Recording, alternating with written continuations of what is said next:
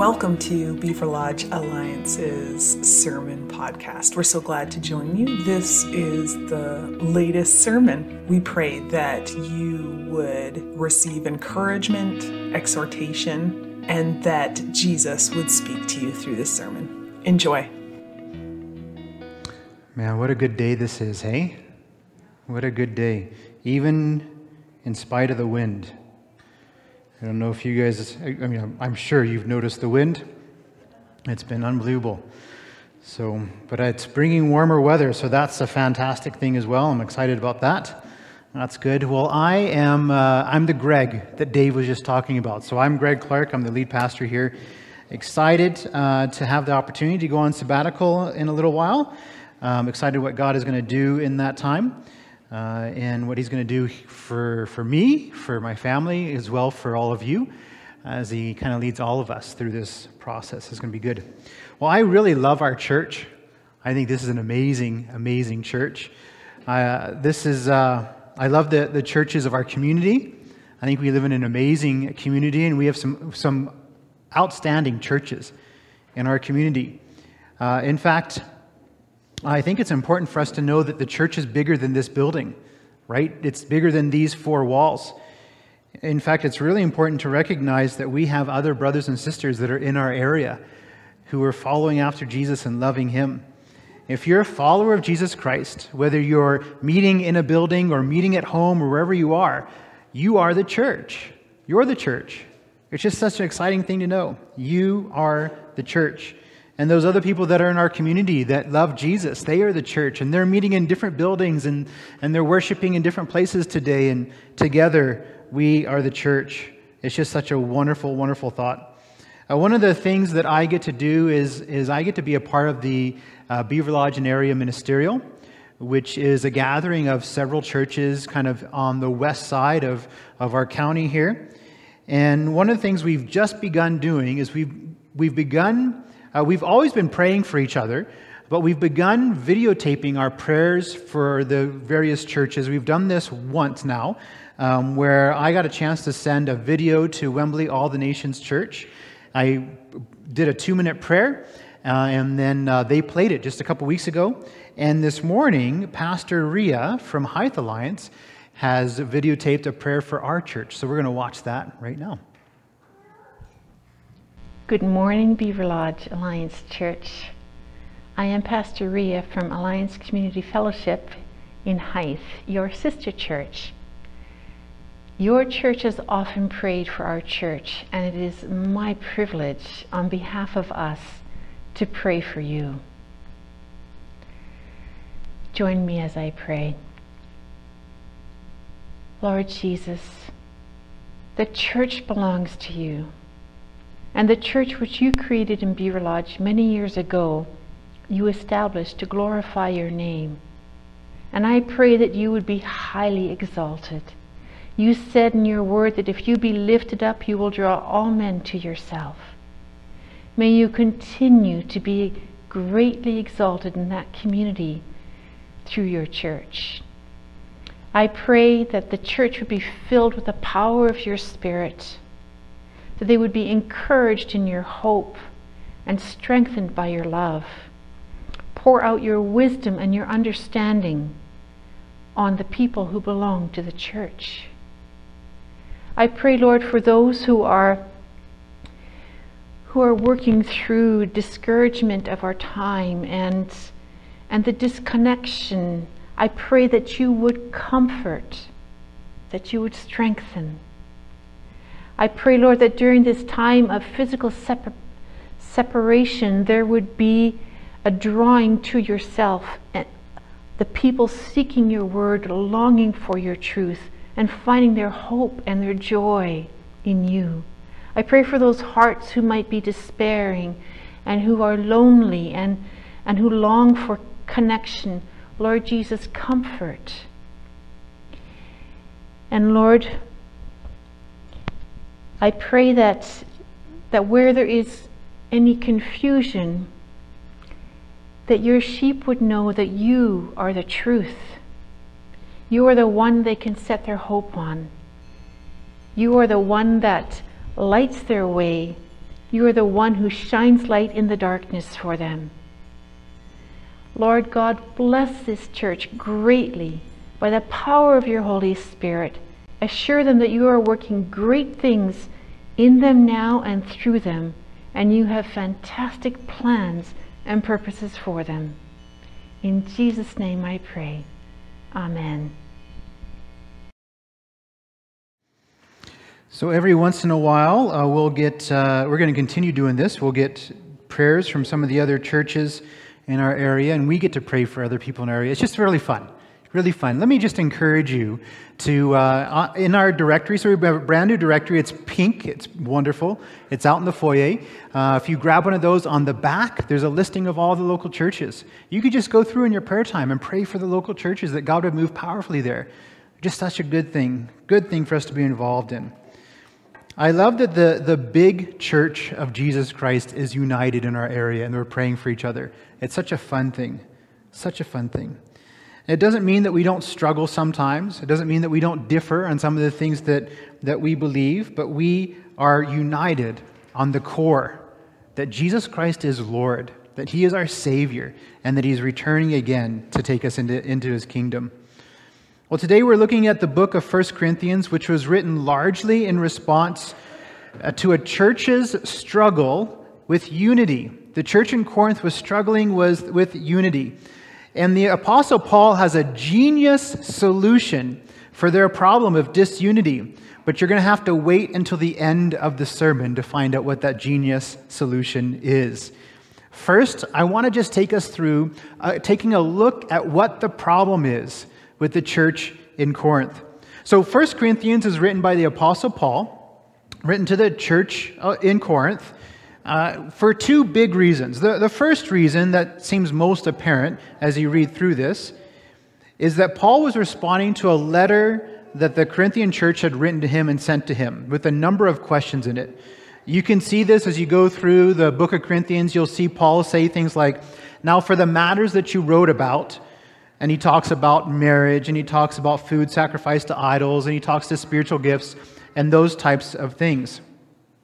Paul addresses these questions, but as he does so, he does so in relation to the second reason that the book of Corinthians was written, which is an even more important reason. And that's because the church in Corinth was a hot mess. It was a hot mess. Paul had received a report that was very discouraging about the church in Corinth. Though Paul begins his letter thanking God for the church, he quickly moves to addressing several key issues. And here's where he begins in 1 Corinthians chapter 1, verses 11 to 13. Paul says this, "My brothers and sisters, some from Chloe's household have informed me that there are quarrels among you. What I mean is this: one of you says, I follow Paul, another I follow Apollos, Another, I follow Cephas. Still another, I follow Christ. Is Christ divided? Was Paul crucified for you? Were you baptized in the name of Paul? Now, we don't know who Chloe is. Chloe is not mentioned anywhere else. Uh, but we can assume uh, by this kind of reference here that Chloe was likely uh, a house church leader or at least uh, a house church met in her home. Um, but whatever it was, she gave a report. She probably lived somewhere near Corinth, maybe in Ephesus even, but she gave this report to Paul about what was happening in the Corinthian church. So let's talk about this. There was division amongst the members of the church, probably in an attempt to gain some kind of advantage or favor over the other members. There seemed to be this internal squabbling, and some were saying, Hey, I, I, I follow Paul. And other people were saying, Hey, I follow Apollos. And somehow that meant a difference for them. And Paul simply says, Is Christ divided? Was Paul, crucified? if you follow Paul, was Paul crucified for you? Were you baptized in my name? Of course, the answer is no, you were not. You were baptized in the name of Christ. Uh, we see some of this today, don't we? Now, whether you think about it as different denominations or you think about it as, as different personality driven churches, maybe some of us love to watch Andy Stanley or T.D. Jakes or Joyce Meyer or some other powerful preacher online or something like that. And we, we would like to say, well, I follow the teachings of so and so. I do, I, I follow this person and I, I learn everything I know about the Bible from them.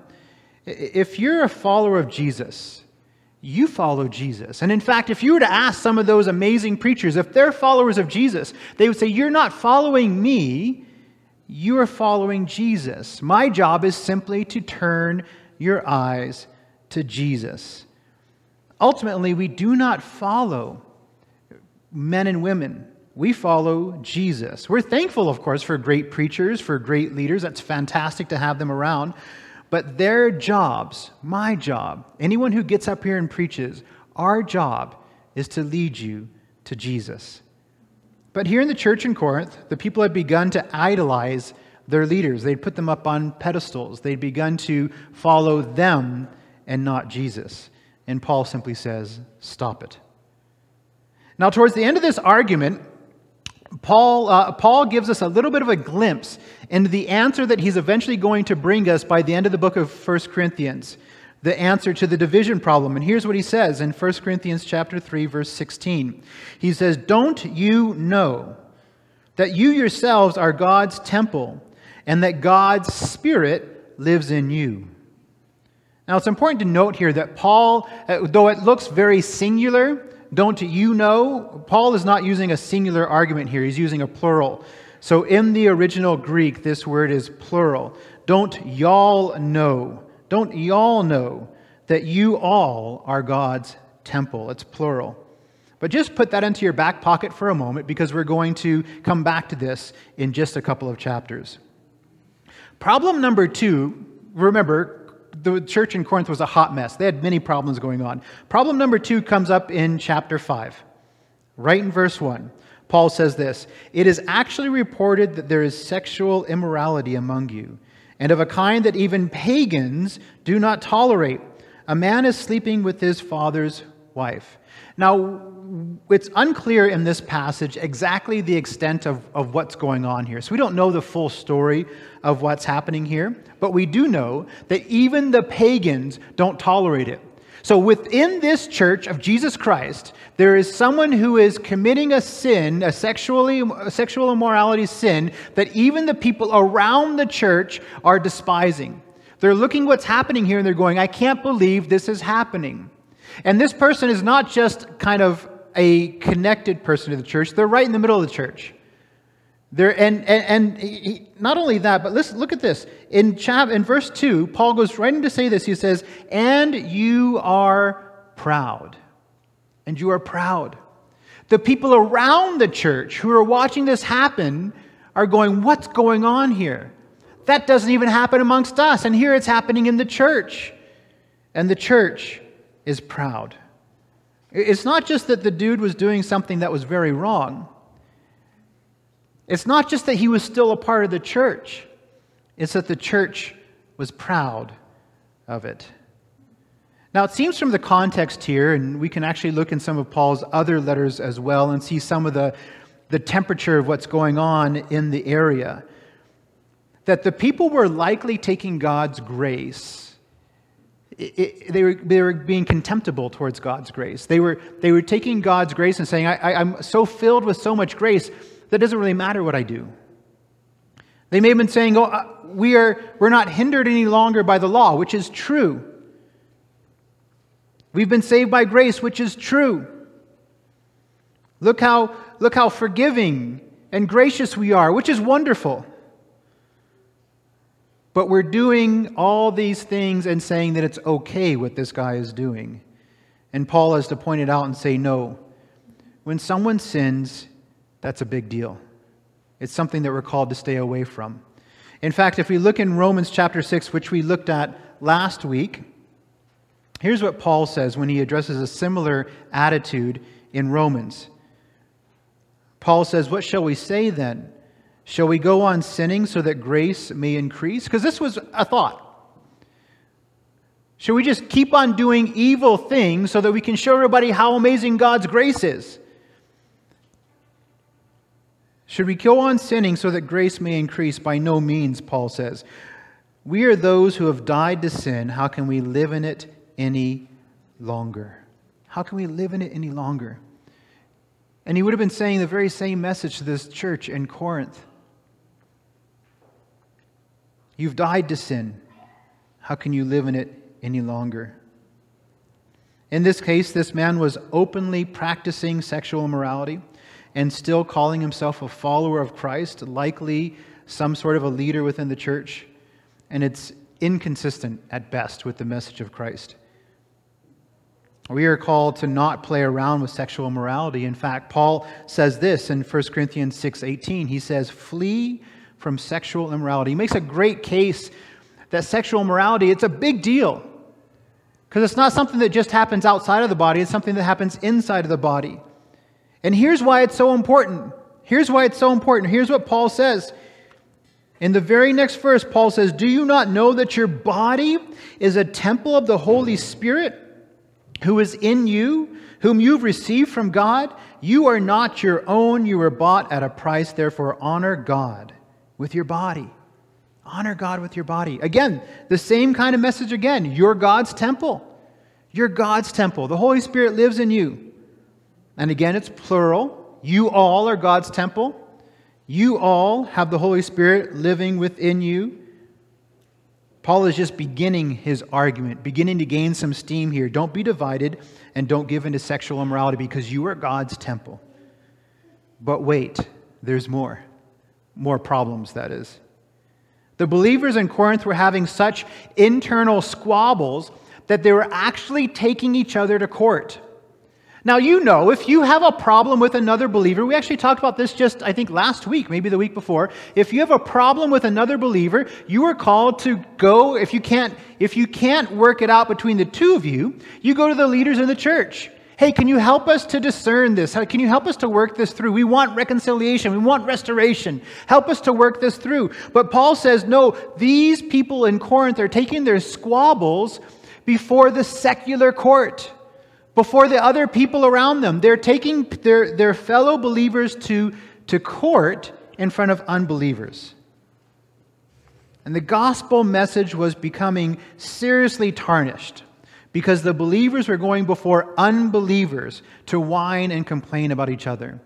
So not only are they divided, I follow Paul, I follow Apollos, not only is there sexual immorality amongst their ranks, a kind of which not even the pagans would do, but here also, when they have conflict with one another, they're going before the unbelievers to ask for them to figure this out. Now, all of that's bad enough, but the problems don't stop there. At the Lord's table, the celebration of communion, the church was having major problems.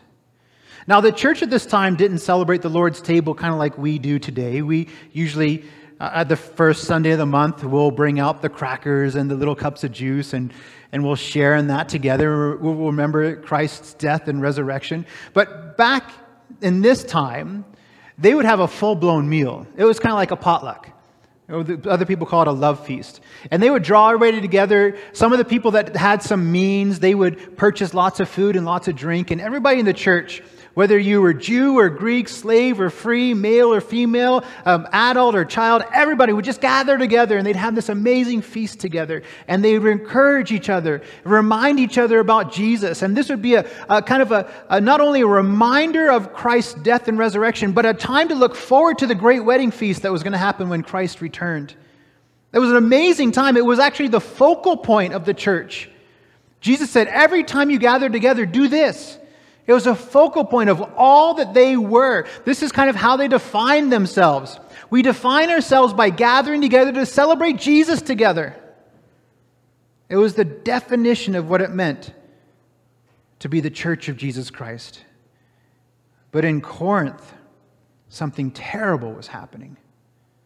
Look at how Paul sees it in 1 Corinthians chapter 11, verses 20 to 22. So then, when you come together, it is not the Lord's Supper you eat. For when you are eating, some of you go ahead with your own private suppers. And what he means by that is that they would gather together and they'd begin to eat before everybody had shown up. They would begin to eat before people had gotten off of work at the end of the day, before people could get away from their chores.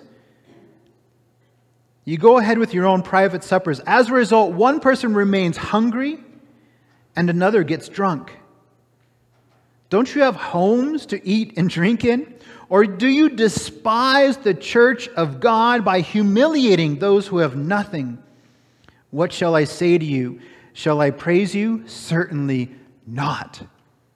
Now, these are strong words. They don't translate across as strong words to us, but if Paul were speaking this in person, he'd spit on the ground as he said it. Shall I praise you? Certainly not. This was the last straw for Paul. Even at the central celebration for the church, the Lord's table, even there, the Corinthians were a hot mess. The text is plain. This was unacceptable behavior for the church, especially around the Lord's table. So, what is the answer? What is the answer?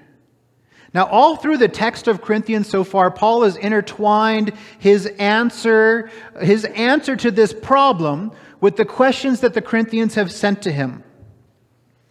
One of the questions was about marriage. On the matter of marriage, what do we do, Paul? What do we do here?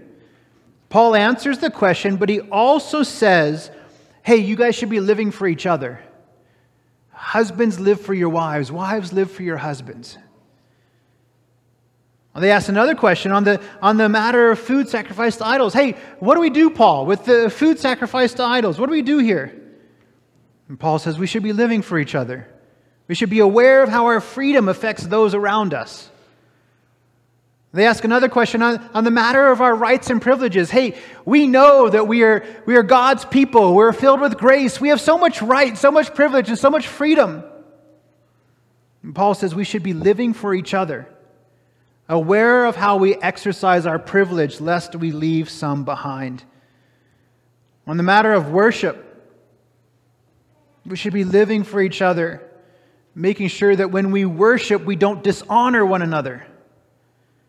On the matter of the Lord's Supper, we should be living for each other, making sure that everyone shares together and no one goes hungry. Again and again, Paul points out we should be other, living for each other, living for each other. Why? Because y'all together, y'all together are the temple of the Holy Spirit. And now Paul turns to one of their final questions. Well, what about spiritual gifts? Paul, tell us about spiritual gifts. We've heard about these, we want some. Tell us about the spiritual gifts. And you may be familiar with this passage. If not, Paul tells the Corinthians about the supernatural gifts of the Spirit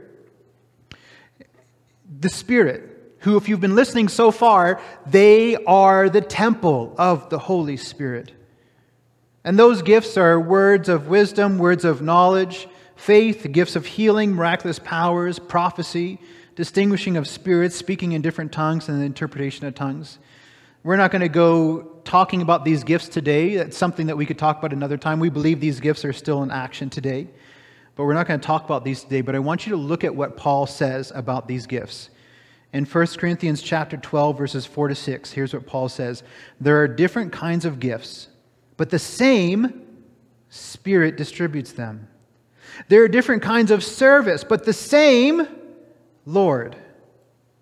There are different kinds of working, but in all of them and in everyone, it is the same God at work. Same Spirit, same Lord, same God. At this point, Paul is, is really trying to, to build the foundation for the Corinthian, the answer to the Corinthian problem. Listen to it the same Spirit, the same Lord, the same God. The Trinity shows up here. the Trinity shows up here, united, giving the gifts of the Spirit to the church. And look at why the gifts are given. Look at why the gifts are given. In 1 Corinthians 12 7, to each one, the manifestation of the Spirit is given for the common good. For the common good. Not for you, but for y'all. for y'all. And as Paul draws this to a point, he goes directly into this.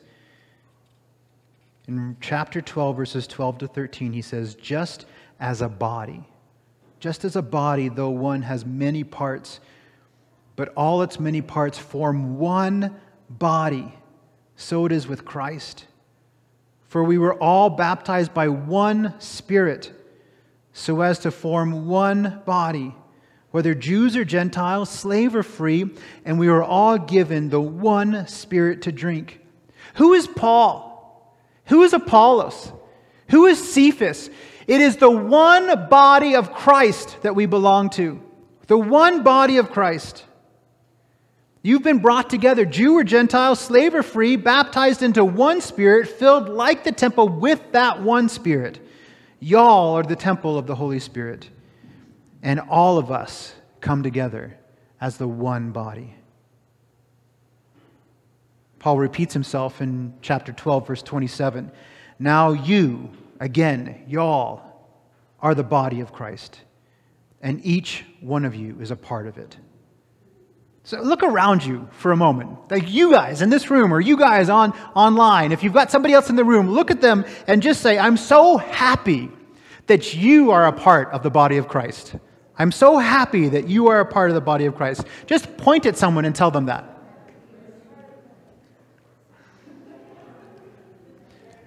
Now, if the Corinthians had not gotten it yet, Paul goes into probably what's the most famous chapter out of 1 Corinthians. If you've ever been to a Christian wedding before, you've heard this chapter. It's not a wedding chapter. It's not a, it's, but it's a fantastic chapter. It's a wonderful chapter. But the chapter that Paul goes into now, 1 Corinthians 13, is all about how the church in Corinth has not been doing what they're supposed to be doing.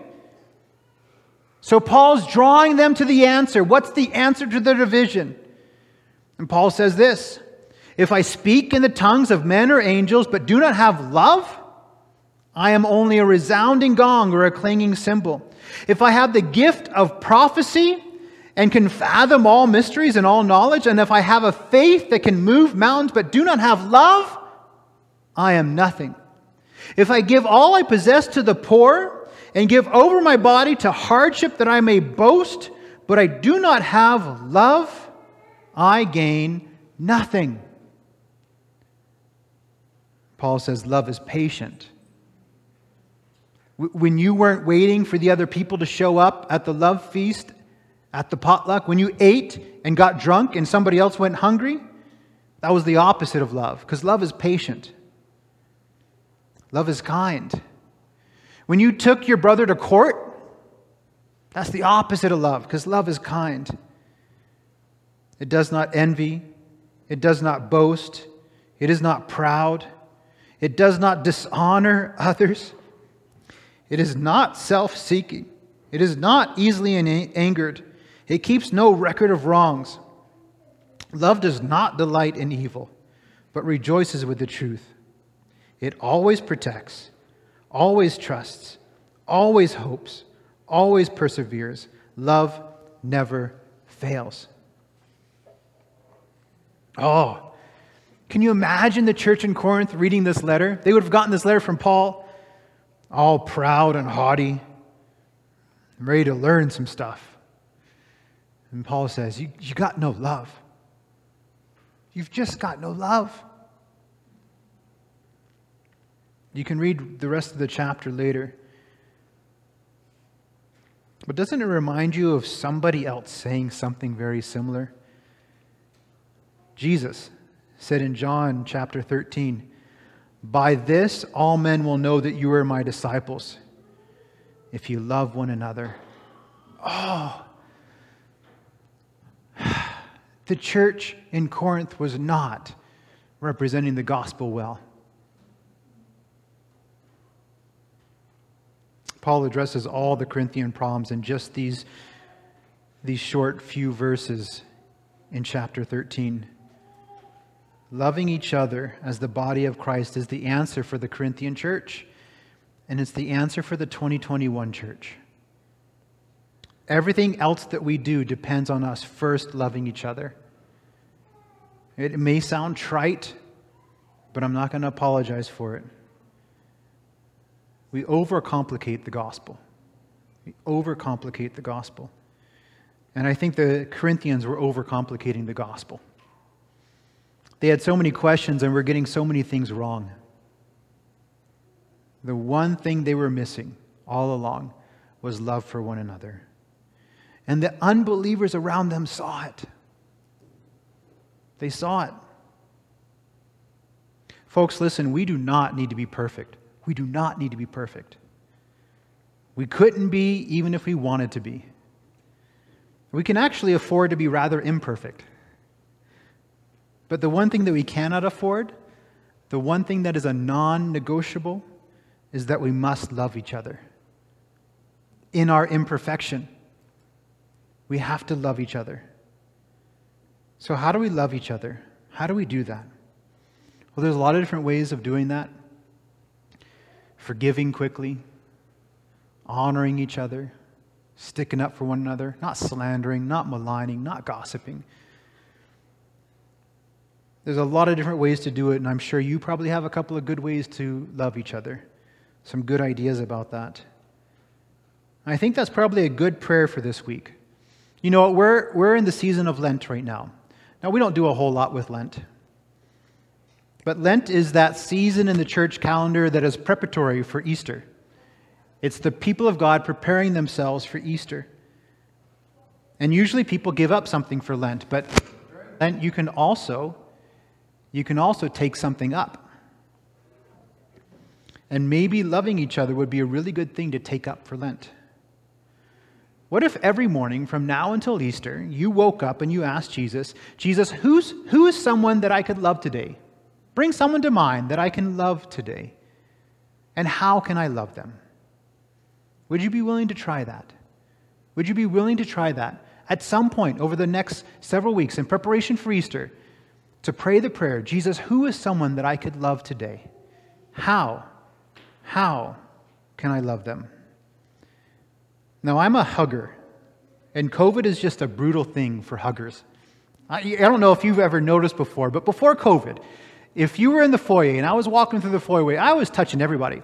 I'm touching elbows, I'm touching shoulders, I'm hugging people, giving high fives, doing all the things. I love hugging people. In fact, when COVID is done, I will single handedly reacquaint the world with touching. Oh man, it's gonna be good. But while I can't hug people, and maybe you can't gather together with people or visit people, we can love people in other ways. Like Ernie does. Just the other day, I got a text from my friend Ernie, which was short and to the point and basically just said, You are loved. Or like Esther. A few weeks ago, I got a little care package from my friend Esther, just to say she loves my family. Or like Evan and Phil and Jesse, who yesterday came together and worked downstairs in the nursery area, making that space ready, bigger and better for when we're able to open up again, quietly loving our congregation. What is one way that you could love someone today? Now, usually we do questions at the end of the service, and I really like doing those questions. So if you've texted any questions in, we actually are going to answer those questions at our Facebook, on our Facebook community group. So if you're not a part of that, you're going to want to get on the Facebook community group. But we'll write up some answers to that. Today, we're going to do something a little bit different. Instead of questions, just pull out your phones. Pull your phones out. Let me see them. Wave them in the air. You guys got your phones there? If it's off right now, that's fine. That's a good thing to do. We usually only take calls from Jesus during the service. It's good. But if you pull out your phones, if you're willing to take on the challenge of asking Jesus, Who do you want me to love today? And how do you want me to love them? Then just text love to the number that's up on the screen. Okay? Now, we're not going to do anything with this. We're not going to be checking in on you every day. You're going to get a little, little text back that says, hey, we're, we're glad you're joining us doing this. But we're not going to text you every day. We're not going to get on a call list, none of that stuff. But there's something about making a commitment. If you're willing to do this over the next several weeks in anticipation of Easter, just text the word love to that cell phone number as a way of committing that you're going to do this. So, Why don't you stand with me? We're going to close off our service uh, singing this song together. If you don't have that number, that number is going to disappear in a moment. It's in the bulletin on your table, so you can get that number. We're going to close off our song by leading this, close off our service by singing this song together, and then I'll come up here to close us off with a benediction. So, if, if you're not a follower of Jesus, then perhaps this is kind of a strange message for you. Um, it's, it's good. Hopefully, you've seen the love of Jesus in some way in the people of God. If you want to experience that love too, there's lots of room in the Father's house. God loves you, He loves you so much. And so, if you turn your life to Jesus and just say, Jesus, I'm yours, come. Come, fill me with your presence. Forgive me. Fill me with hope and joy and peace. Jesus will come. He will come and he will meet you in this place. If you are a follower of Jesus, oh, the love of God already exists inside of you. Y'all are the temple of the Holy Spirit. He is God in you, and God is love. The only way we can love each other is because God already has his love in us. And so I just, I just exhort you, Church of God, followers of Jesus Christ, we must love each other. We must love each other. Paul ends uh, 1 Corinthians with just a really short benediction. Here's what Paul says He says, The grace of the Lord Jesus be with you. And then he just, he just, it's just so wonderful. He says, My love to all of you in Christ Jesus. Amen. So may you experience the love of Jesus Christ profoundly today. May you know that you're loved. May you know that you're loved. And out of the overflow of his love that is in you as his body, out of that overflow, may you love the rest of God's people. And may you love the people who don't know Jesus yet that they would understand and experience the love of their Heavenly Father. We love you, Jesus. Thank you for your love. We pray these things in your powerful name. Amen. Amen. You're dismissed. Thank you for joining us. If you have questions or comments or are just wanting to know more about our church, check out our website at www.beaverlodgealliancechurch.com, as well as you can find us on Facebook, or feel free to email us at office at beaverlodgealliancechurch.com. We pray that today you would know the love and manifest presence of Jesus.